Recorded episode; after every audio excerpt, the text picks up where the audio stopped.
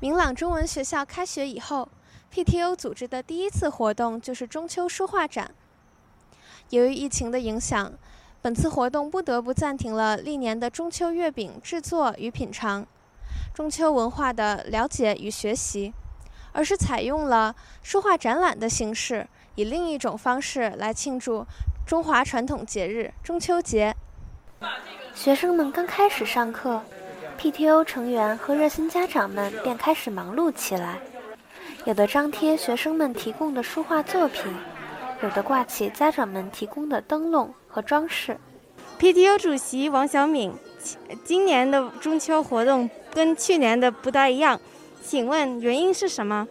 对，今年的活动跟去年不一样，原因就是因为新冠病毒，所以呢，我们以前用的那个呃月饼啊什么的，我们这次就不用了。这样我们参加活动的时候呢，就不用摘下口罩。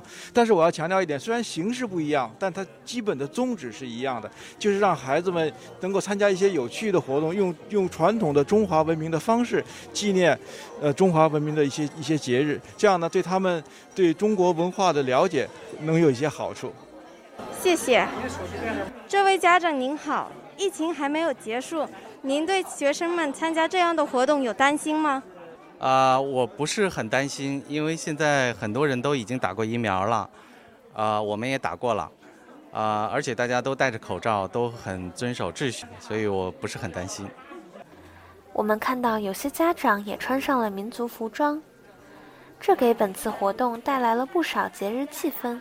您好，你今天为什么决定穿传统的服装？呃，因为中秋节是我们中国的传统节日，我是为了呃响应中文学校的号召，呃，为了让大家感受到节日的气氛。谢谢。为了让中秋书画展更具特色，书法班肖文老师还亲临现场，给学生们制作独特的书法书签。更有趣的是。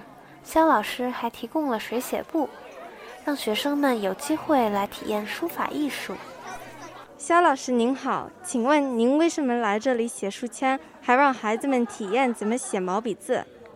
中秋节是呃中华民族最传统的节日之一，然后书法呢又是中华民族的文化精髓之一，在这里宣扬书法艺术是。这个传统节日里不可缺少的一个重要部分。利用课间休息，学生们相拥来到大厅观看书画作品，体验书法艺术，还能得到定制的书法书签或自己制作的书签，很是高兴。尽管今年的中秋活动由于新冠病毒的影响没有进行制作和品尝月饼，但同学们用另一种方式。也能感受到中秋这个传统文化。希望明年的中秋佳节，我们可以更隆重地庆祝它。